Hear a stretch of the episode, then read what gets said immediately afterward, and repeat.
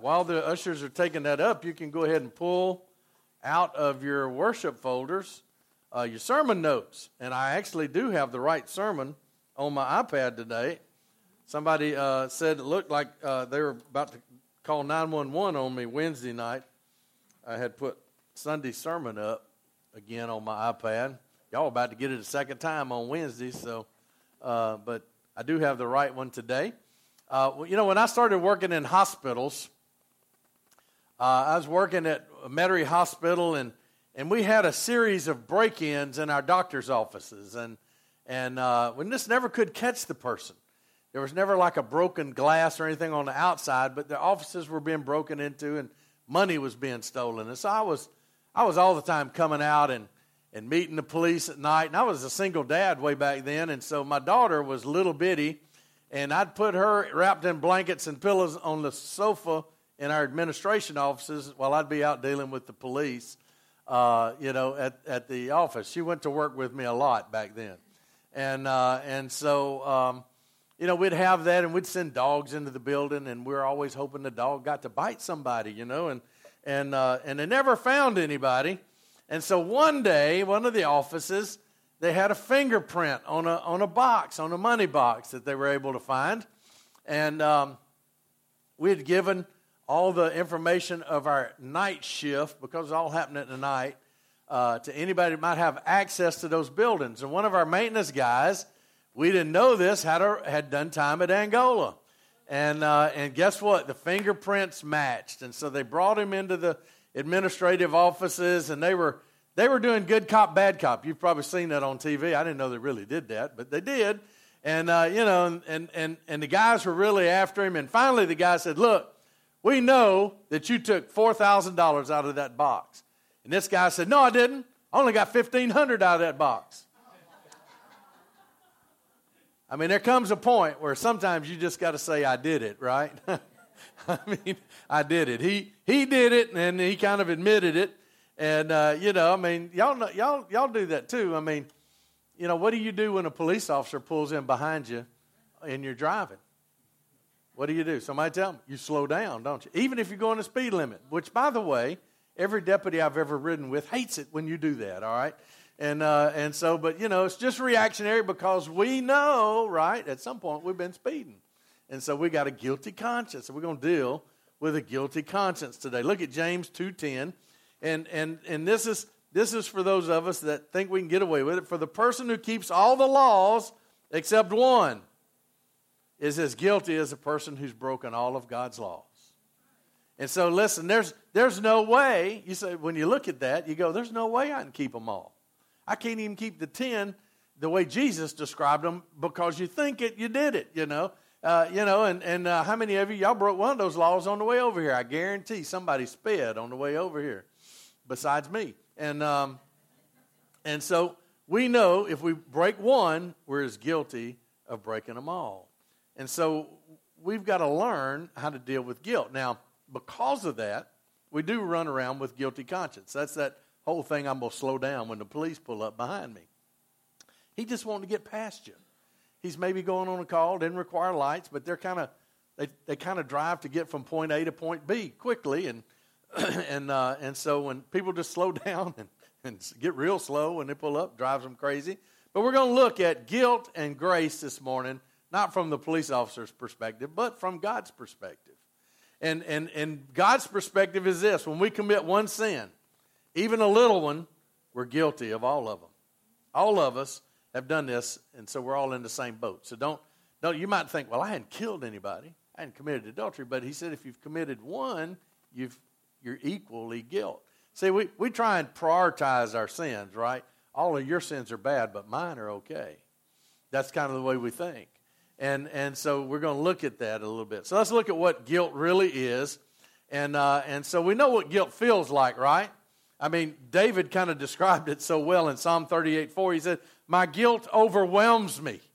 He said, It overwhelms me. Anybody ever just been overwhelmed with guilt? I mean, it will control your behavior, controls your moods. He said, It's a burden that's too heavy to bear. And, and so we know what that feels like. We've been burdened, we've been overwhelmed, and we felt that feeling of, oh man, I hope nobody ever finds that out. Because if they do, they won't like me, they won't accept me, they're going to kick me out of this church or whatever. We've all had those thoughts about that. And so, you know, we're going to look at that. And, and, and, one thing is, we think sometimes we think guilt is a punishment that God has sent to us because we did something bad, and He's just going to make us feel bad for a while, right? Well, that's not what guilt is. It's way more than that. And so, uh, write this down guilt is a warning light. Guilt's a warning light. I had a friend one time, he had a daughter that was driving, and, and, and matter of fact, we were eating at Kuko's, and he, call, he gets a call. Him and his wife are sitting there, and uh, we're eating lunch, and he gets a call. His daughter's car had quit running uh, out by UNO. And so he's talking to her, and he's asking her, and she said, Well, this little red light's been on for a few days, but I didn't know what it was. See, she had a warning light came on, and when that little warning light comes on, it's saying at some point in the near future your car is going to quit running. She had run it out of oil and locked it up. So, I mean, you know, uh, we, we it, here's the thing: when that warning light comes on, you don't flick it to break the light. Uh, you know, you you want to see what's going wrong. You know, because something's wrong and needs to be fixed. I mean, picture this: you and your wife are driving, driving down the road, and she says, what was that? I heard a noise in the engine. Sounds like something's wrong. And what do we say, guys? I didn't hear anything. Now, she's got a pretty good ear, you know, and she's usually hearing something that's actually there. And, and so, you know, though, if you admit something's wrong, you're going to have to stop and fix it. So you don't hear, you just I don't hear anything. Now, for some of us are not mechanical, the engine's got to fall out before we hear it, right? But, you know, it's kind of like it's not hot and I'm not here. But I mean, uh, you know, it, it, you know, you don't want to fix it. Now, that's unfortunately the way too many of us deal with our guilt. We don't want to admit that there's anything wrong. You know, we, we, we ignore it and pretend it's not there, but the truth is something is wrong when we're walking around with that guilt, and it needs to be fixed. And so, you know, when it comes to a car, I could try and fix it, and, and that wouldn't be very good or I can take it to the manufacturer and get it fixed. Now, when it comes to us, we need to go to the manufacturer. That's God. And so we want to see what God says about that. And, and, and we need to do that with our lives. That warning light that comes on is saying, hey, you need to spend more time with the Lord. You need to spend more time in the Word. You need to spend more time uh, with your family or whatever it is. Those warning lights come on. Warning light might be a heart attack, might be an illness, might be a nervous break, whatever those warning lights are, they give us warning. So we want to look at at uh, the how did how we deal with guilt and God deals with guilt. But first, I want to go over what guilt is and guilt isn't. There's two kinds of guilt. So read with me in 2 Corinthians 7:10. It says, "For the kind of sorrow that God wants us to experience, that's guilt, leads us away from sin and results in salvation." There's no regret for that kind of sorrow. So he's saying the kind of sorrow that's that's the, the conviction of the Holy Spirit leads us away from sin. In other words, God's guilt leads us to turn away from doing what we're doing towards Him. He said, but worldly sorrow, or I'm going to call it shame, which lacks repentance, results in spiritual death. So write this down. There's two kinds of guilt. The first, there's genuine guilt. That's when you do something wrong and you're guilty, all right? You do something wrong, you're guilty. You hurt someone, you did it. You, you lied, you did it. You didn't do what you're supposed to, you did it. That's genuine guilt. You hurt somebody, you feel guilty about it. And, and so, uh, and we'll talk more in detail about that. Then there's false guilt or shame. Write that down. Shame says you're a bad person. Not that you did something bad, you're a bad person. It's like when the light comes on on the dashboard saying your car needs to get fixed, Instead of taking it to the mechanic to get it fixed, you go, oh, what would they think if my light's on? Well, I don't know. They're going to think I'm a bad person because of my warning light came on, and, and, and you're not going to go get it fixed. And it, I mean, you know, and, and, and so it's like if you're dealing with false guilt, you probably get these mental thoughts that come into your head, and they go something like this You think that's enough? That's not enough. Or you call yourself acceptable? Look at all the things you hadn't done. I mean, you've disappointed all these people. You ever think those thoughts? I'm just not enough. What I've done, I hadn't done enough, hadn't read enough. You hadn't read enough chapters today. You only read 52 chapters of the Bible. You know, I mean, guys, when I was in seminary, they'd talk about these guys. Oh, yeah, this guy spends eight hours a day in prayer. And I'd go, well, he ain't in seminary either. I mean, you know, it's just like, uh, you know, but but you know, and you feel guilty about that, and so those kind of thoughts they happen, they pop in your brain. Sometimes people who struggle with false guilt struggle with it because of someone else's sin. Maybe you grew up in a home where there was a lot of manipulation going on. Uh, you know, people will try and manipulate you with guilt. Doesn't really work with me too much, but that's because Kathy says I have no conscience. But uh, anyway, but but maybe somebody abused you and you've you've got issues because of uh, of that. You struggle with that false guilt where you just feel guilt. Like if it's you do anything, somebody looks at you. I'm sorry. I'm sorry, I did, I, am sorry I did that wrong. You know, there's also times we can't get past that false guilt because of our past. Anybody, I, I don't want you to raise your hands, but some of us have, some of y'all have even told me this, that you've done so much you don't see how God can forgive you for what you've done. And maybe, maybe I've heard guys say, what I've done can't be forgiven. And, uh, and, and so, you know, you just can't get past it. You might say, I've, I've, I've asked God a thousand times, but I just don't feel forgiven. And Paul's going to address that. See, a lot of times we struggle with shame. We try and struggle with that because we're trying to do more and more for God, getting Him to like us more. Getting Him, you know, we want God to like us more. I feel this way because I didn't pray long enough today. I didn't pray six hours, eight hours like somebody did, or, or you know, I, I would have guys that, that would say that, and, that, and I was in a in a ministry where we had to raise money, and they always talk about this one missionary that. Um, that never asked for money, but God always provided for him. That's one out of 500 million missionaries that's ever been that, that didn't have to ask for money. The rest of them have had to ask for money to go on the mission field. So, you know, but uh, this guy just didn't want to go asking, and consequently, he never went out on the mission field. But we struggle because we want to do more. Look what Galatians 3 3 says. This is for people we try and do more for the Lord. How foolish can you be, Paul said after starting your new lives in the Spirit by faith, is what he's saying, why are you now trying to become perfect or mature by human effort? In other words, we started depending on God, and now we're dependent on ourselves. Paul's saying that's stupid, it's foolish. And, and that, but it happens. We start out good, and we fall back into those old habits of trying to be good enough ourselves. And listen, there's nothing you or I can do to be good enough. And when Christ makes us good, here's the thing. I, always know this if, if somebody hates you enough to die killing you, you can't make them mad, all right? We got some people in this world that just because you're an American would love to kill you and they don't mind if they die doing it. I, it doesn't matter what I do. People say, well, don't do this, it'll make them mad. They're already mad. But here's the opposite of that. If somebody loves you enough to die in your place, there's nothing you can do to make them love you more. And that's where we are with Jesus. He loves you, and uh, but we always try and do it ourselves. We're trying to make Him love us more. We're trying to be acceptable. So we're going we're going to uh, you know uh, see how we can get around this. How can you tell the difference between the two kinds of guilt? That's what we want to look at. I want to give you some tests. Number one, is the focus on people or is it on God? See, false guilt comes from the judgment of other people. We worry about what other people think. What are they going to think if you get up there and your language isn't right? What are, you, what are they going to think if they see that warning light on? True guilt, though, comes from the judgment of God. You know, if you're struggling with false guilt, uh, you'll find yourself striving for the approval of other people all the time. And, it'll, and, and, and when you get some, you want more. You need more. You got to have more. And, and so you're always striving for that, that approval from other people. The real problem you know, with false guilt though, is that it wears you out because you can't you can't bear up under it. You'll never be able to be good enough when you're trying to be good enough. The second one, is it vague or is it specific? People say that are struggling with false guilt, it's like a cloud. I just feel bad. I feel guilty. I don't know what about what what do you feel guilty about? Well, I don't know. Guilty. Just, you ever felt that way? Am I the only one? Have you ever felt that way? A lot of us have. We just feel guilty.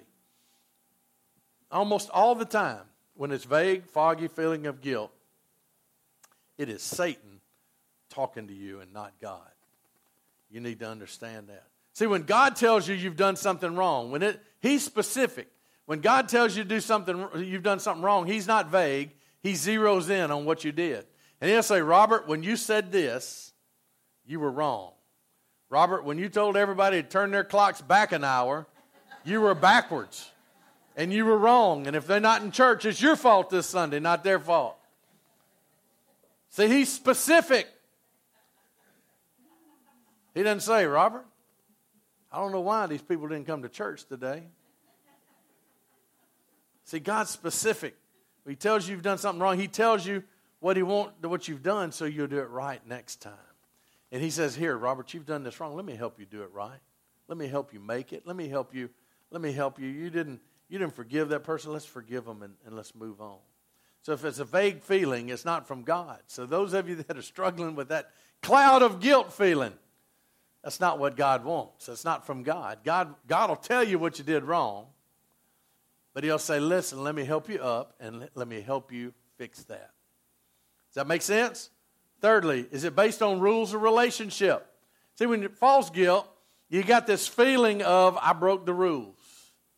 Oh man, I broke the rules. Some people so focused on rules, so focused on rules and roles. I mean, I, have known people, uh, you know, uh, in relationships are focused on rules and roles. Uh, or is it based on a relationship? See, genuine guilt makes you feel more like I hurt somebody.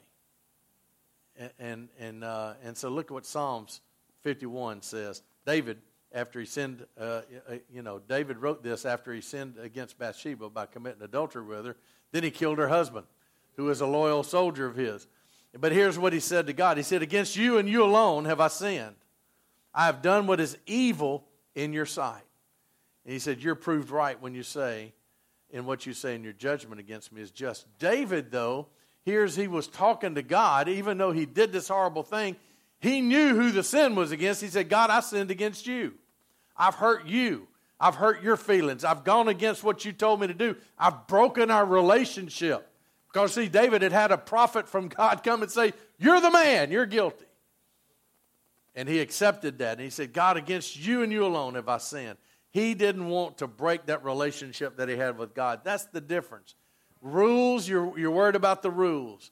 And when rules become more important than a relationship, it becomes religion instead of a faith that's alive. See, false guilt binds us, uh, blinds us to the miraculous work God's doing in people's lives. And it ties us to rules that are made up by people and not by God. So, whatever kind of guilt that you struggle with, whether it's true guilt, you've done something wrong, or whether it's this false guilt that you need to not be struggling with, uh, we have ways of dealing with it, and God has ways of dealing with it. So let's look at our way of handling guilt. Write this down shame, hiding, and blaming. Shame, hiding, and blaming. I mean, remember, guilt's a warning light. And, uh, and so, what, what are you going to do when that light goes off? Well, typically, we like to either shame, live in shame, or hide, or blame other people. And and we've been doing that all the way since Adam and Eve. And so we're going to look at Genesis 3. And, uh, and so what's happened here is God told Adam and Eve, you can, have, you can have everything in Best Buy but this one little thing. I mean, the garden, but this one little thing. Be like saying, hey, look, you can have anything you want but one. And, and they decided they had to have that one. And, and so uh, here's what happened in verse 7. It said, At that moment, their eyes were opened they, could, they saw right and wrong, good and evil, just like God did. And look what it said. And they suddenly felt what? Shame. They suddenly felt shame at their nakedness. So they sewed fig leaves together to cover themselves. Anybody ever had a fig tree? That was uncomfortable. I can just tell you. When the cool evening breezes were blowing, the man and his wife heard the Lord God walking in the garden. Why was God walking in the garden? He came down from heaven and fellowshipped and hung out, drank a cup of coffee. I don't know, with Adam and Eve. You know, he hung out with them. I mean, I think coffee must be spiritual because uh, we do that all the time, right? Let's go have a cup of coffee or whatever. And, and so he says, Where are you? And the man replied, I heard you walking in the garden, so I hid. I was afraid because I was naked. God said, Who told you you were naked? The Lord God asked, Have you eaten from the tree whose fruit I commanded you not to eat? Then you got to love what the man said. The man said, It was a woman you gave me. She gave me some fruit and I ate it. So, uh, you know, I've heard guys, I've heard guys, let me just say, guys, we're just, we're not real bright sometimes. I've heard guys try and blame the woman, say women are weaker because she got deceived, that the devil deceived her. Well, the, Bible says Adam was right there with her. And, and so she got deceived by Satan and said, Here, you eat one. And he goes, Okay.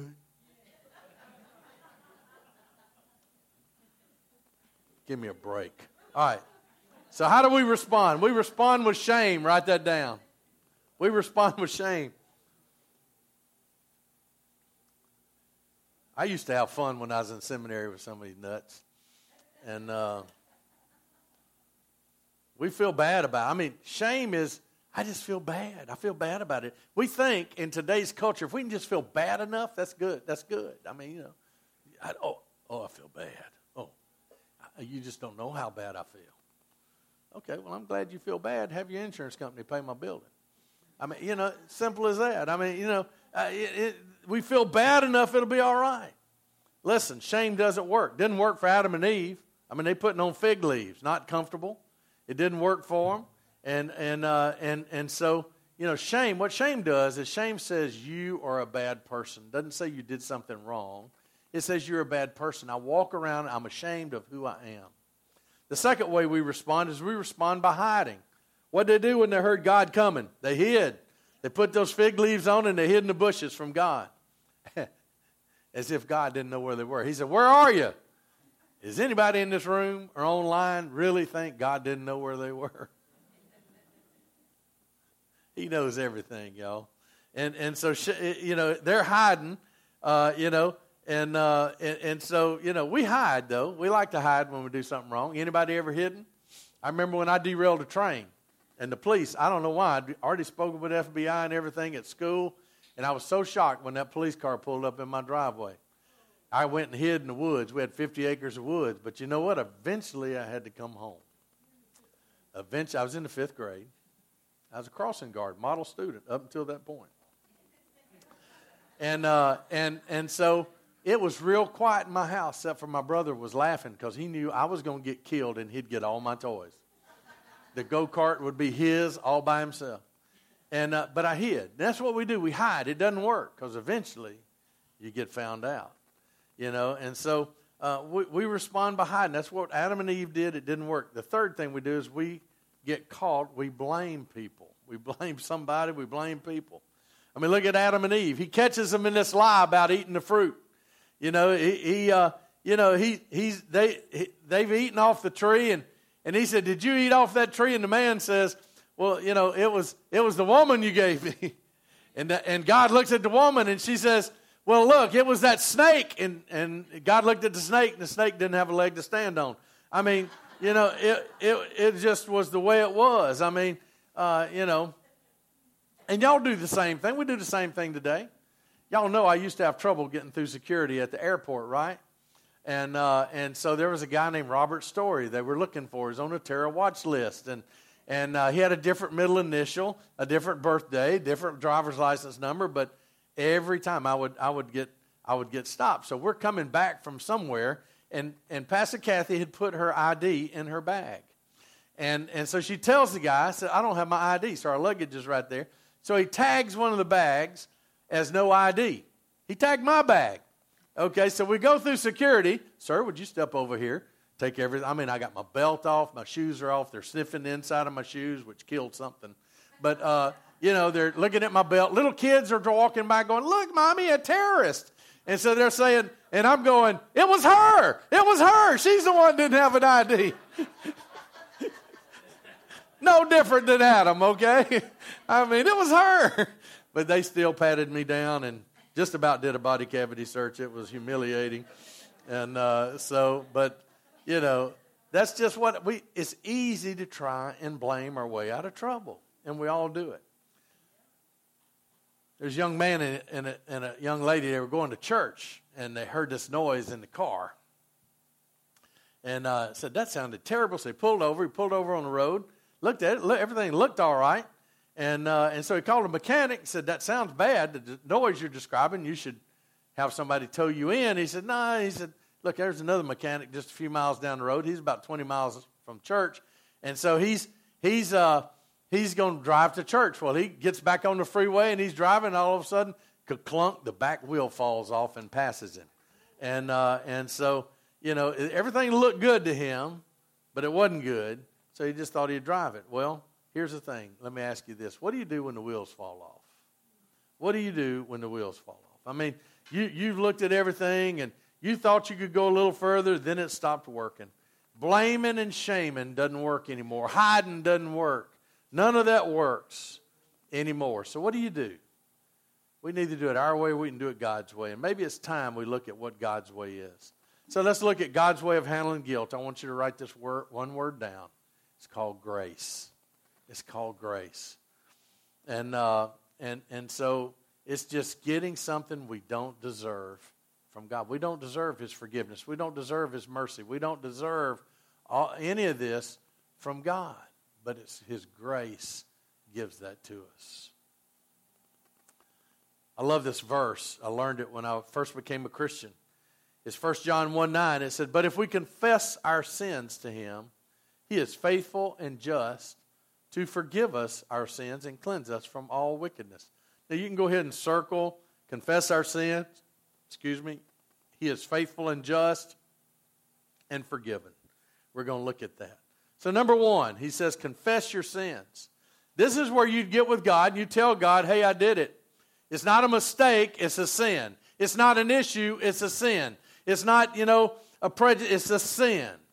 And, and, and so we tell him, you know, these aren't just problems, these are my sins. And so we look at that. And so, what is a sin? I want you to know sin is an easy way to remember it.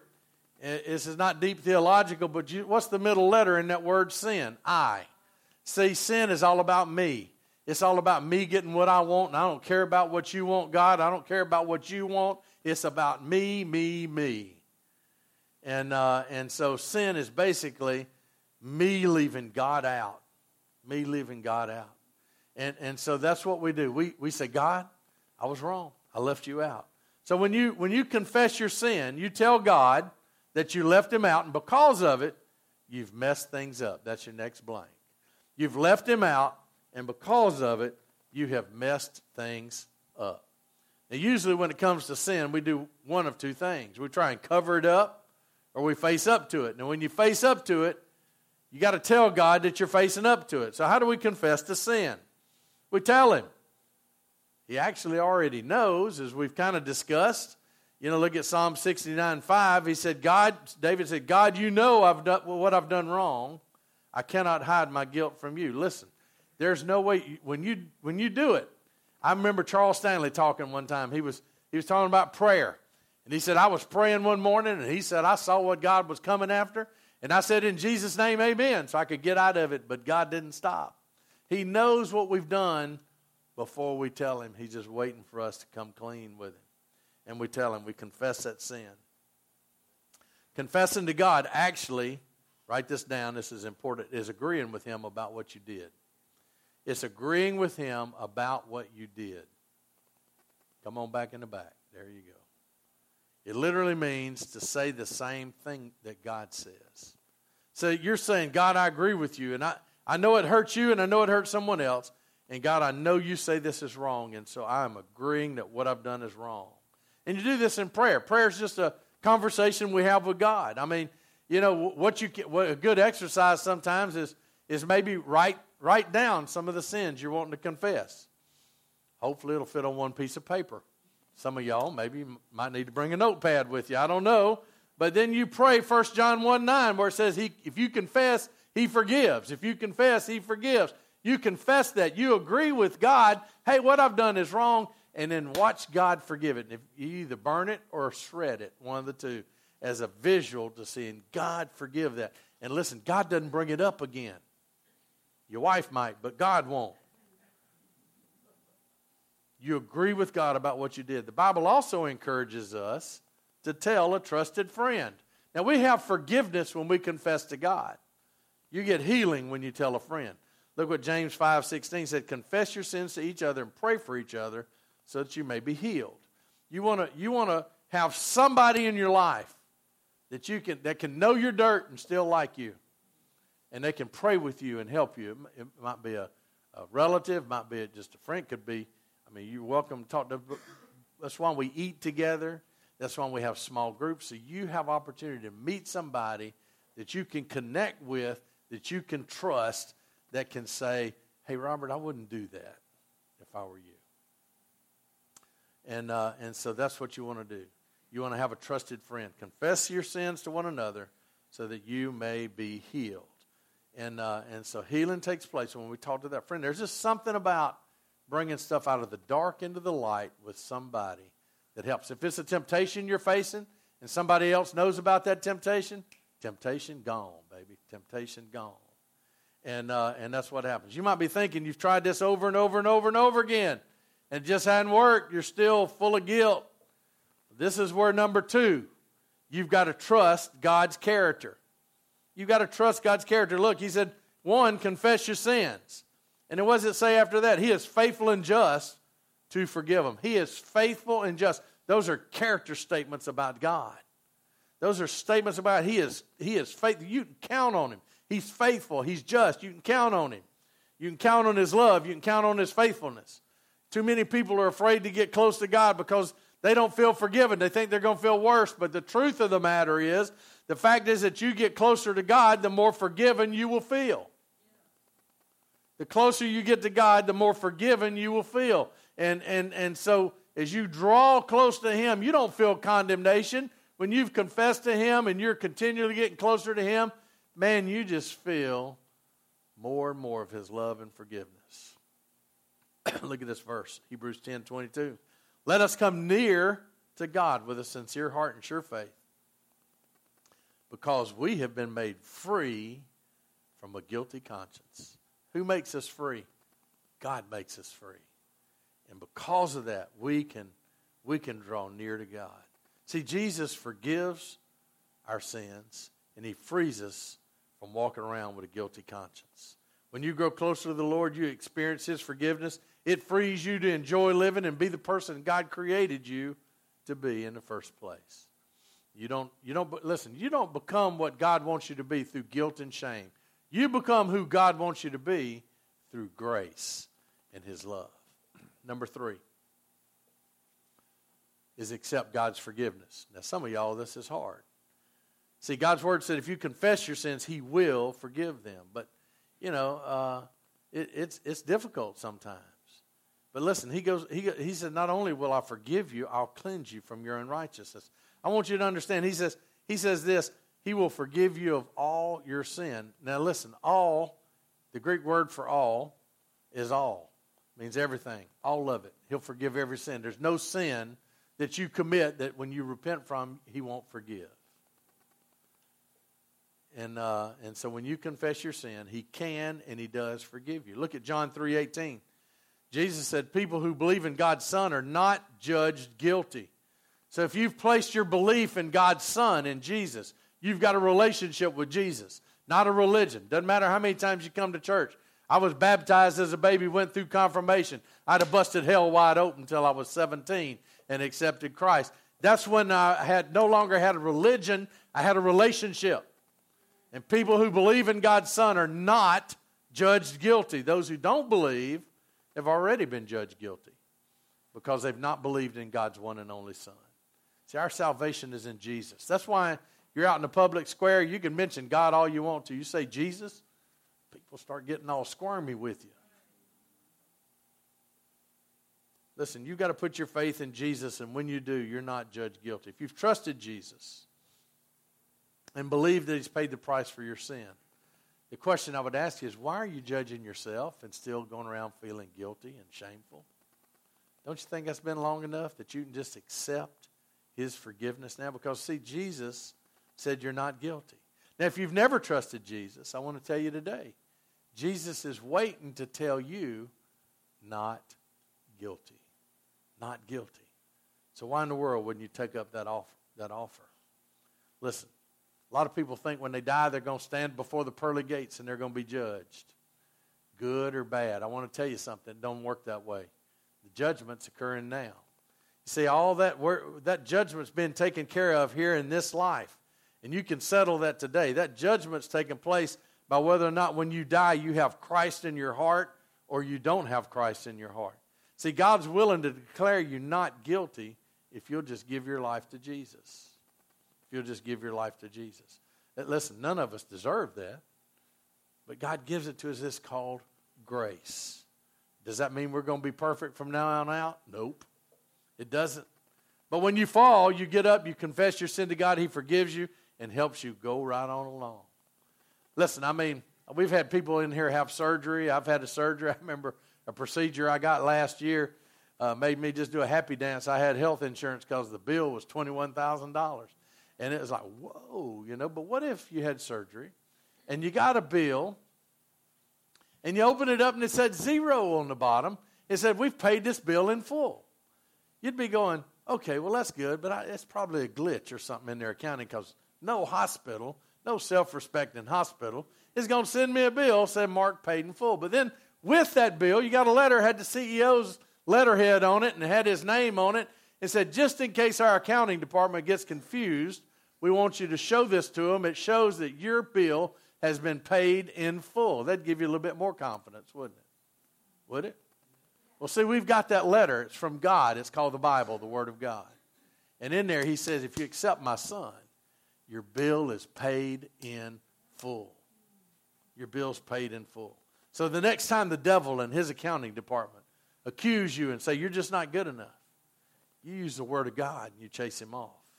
You know, I know, listen, I know we've got people that are listening to me, whether you're in this room or somewhere else, you've struggled with being forgiven. You feel like that what you've done you can't be forgiven for. You've done it so many times you can't be forgiven. How in the world could God forgive me? Well, look, when you pick up your Bible and read, uh, you know, there's story after story talking about how God did forgive. Abraham, for instance. I mean, when he began, he was a guy that worshiped idols. He didn't even worship God. He struggled with lying. Abraham was a liar. He told, he told two kings that, he told the king that his wife was actually a sister because he was afraid. But yet, we know him as the father of the faith. If you track faith down, it goes back to Abraham. Moses, he's hot tempered and he was a murderer. He committed a murder, had to flee Egypt. But we know him as the man God gave the Ten Commandments to. How many of y'all? Charlton Heston, right? I mean, you know, you know, eh, he's got the Ten Commandments, got the beard, got the glow, and he led the people out of Egypt. A guy named John Mark, we know him as a coward that abandoned Paul on a mission trip. But yet, really, we know him as the writer of the book of Mark. See, he didn't stay that way. Paul started out as Saul, who persecuted Christians and he helped murder Christians. Yet you and I know him as the Apostle Paul, who started churches all over the place, all over Europe, and wrote most of the New Testament. Listen to me. There's nothing you've done that God won't forgive. God only wants, not only wants to free you from shame and guilt, He wants to use you in a new way. And that's the good news this morning. He wants to use you in a, in a good way. I know it's not easy. For some people, guilt's your best friend. It's like a teddy bear, but it's a teddy bear with teeth. You like to huddle it, cuddle it, and, but it bites. It feels comfortable, but it hurts at the same time. Maybe you feel like if you step out into God's grace that you wouldn't stay motivated. You think that you'd fall back into sin again. You know, listen, fear uh, and guilt only work so long. And it, it probably has run out on you if you're struggling with that. It's scary, but it takes faith to step out into God's grace. But that's what I'm asking you to do today. Are you willing to step out into God's grace? Are you willing to step out of feeling guilt and shame and experience His grace? Are you willing to do that? Some, some people pretend that the guilt's not there. We act like we have never done anything wrong. Pastor Kathy had a lady that wanted to become a Christian and when Pastor Kathy said, Admit you're a sinner, she looked at her and said, I'm not a sinner. I got news. You're all sinners. So nobody say that. We're all sinners. Some of you need, need this verse. David said it, Psalm 32. He said, Until I finally admitted all my sins to you and stopped trying to hide them. Some of y'all maybe need that part of this verse. You need to say, you know what, I'm going to stop hiding them, I'm going to admit them to God. And then David said to, to himself, I will confess them to the Lord. And what? And you forgave me. All my guilt is gone. So if you're here today and you need to admit your sin to God, you need to confess it to God and, and give it to Him. We're going to sing. I want the band to come on up. We're going to sing and we're going to have an altar time. And um, and so if you're here and and you know you want to come up man, you got some, some confessing you need to do to God, you do it. Maybe you need to come up and, and you need to you need to feel from God that forgiveness. I want you to know today that the forgiveness, when you confess it to God, He said, it, the Bible says He is faithful to forgive you of that sin. You don't have to carry that sin. You don't have to go around feeling bad. When you come back and say, God, I'm, I'm so sorry I did this, He's going, wait a minute. I already forgave you that. And about the third time you come back, He's going to go, huh? He's going to go, huh? Yeah, you can go ahead and take us offline. And, uh, and so, won't you, if, if, if you're struggling with any of that, maybe you need to, to get on your knees. Maybe you need to somebody to pray with. Maybe you felt guilty. Maybe it's because you are guilty and you've not accepted Christ. Listen, Jesus promises to forgive when we confess. Simple as that. Doesn't matter what you've done. Let me tell you what, there's a serial child rapist that's in heaven today because that woman prayed with him. Did he deserve it? No, but then neither do I. See, God, God's grace works all the time for everybody that repents and turns. Doesn't matter when you repent and turn. So if you're here today and you need to, to turn, we're happy to pray with you. But maybe you want to get on the altar. Maybe you just want to come up and stand and say, God, I give myself to you. Let's stand up. Father, as we stand and as we worship you, God, I pray for anyone.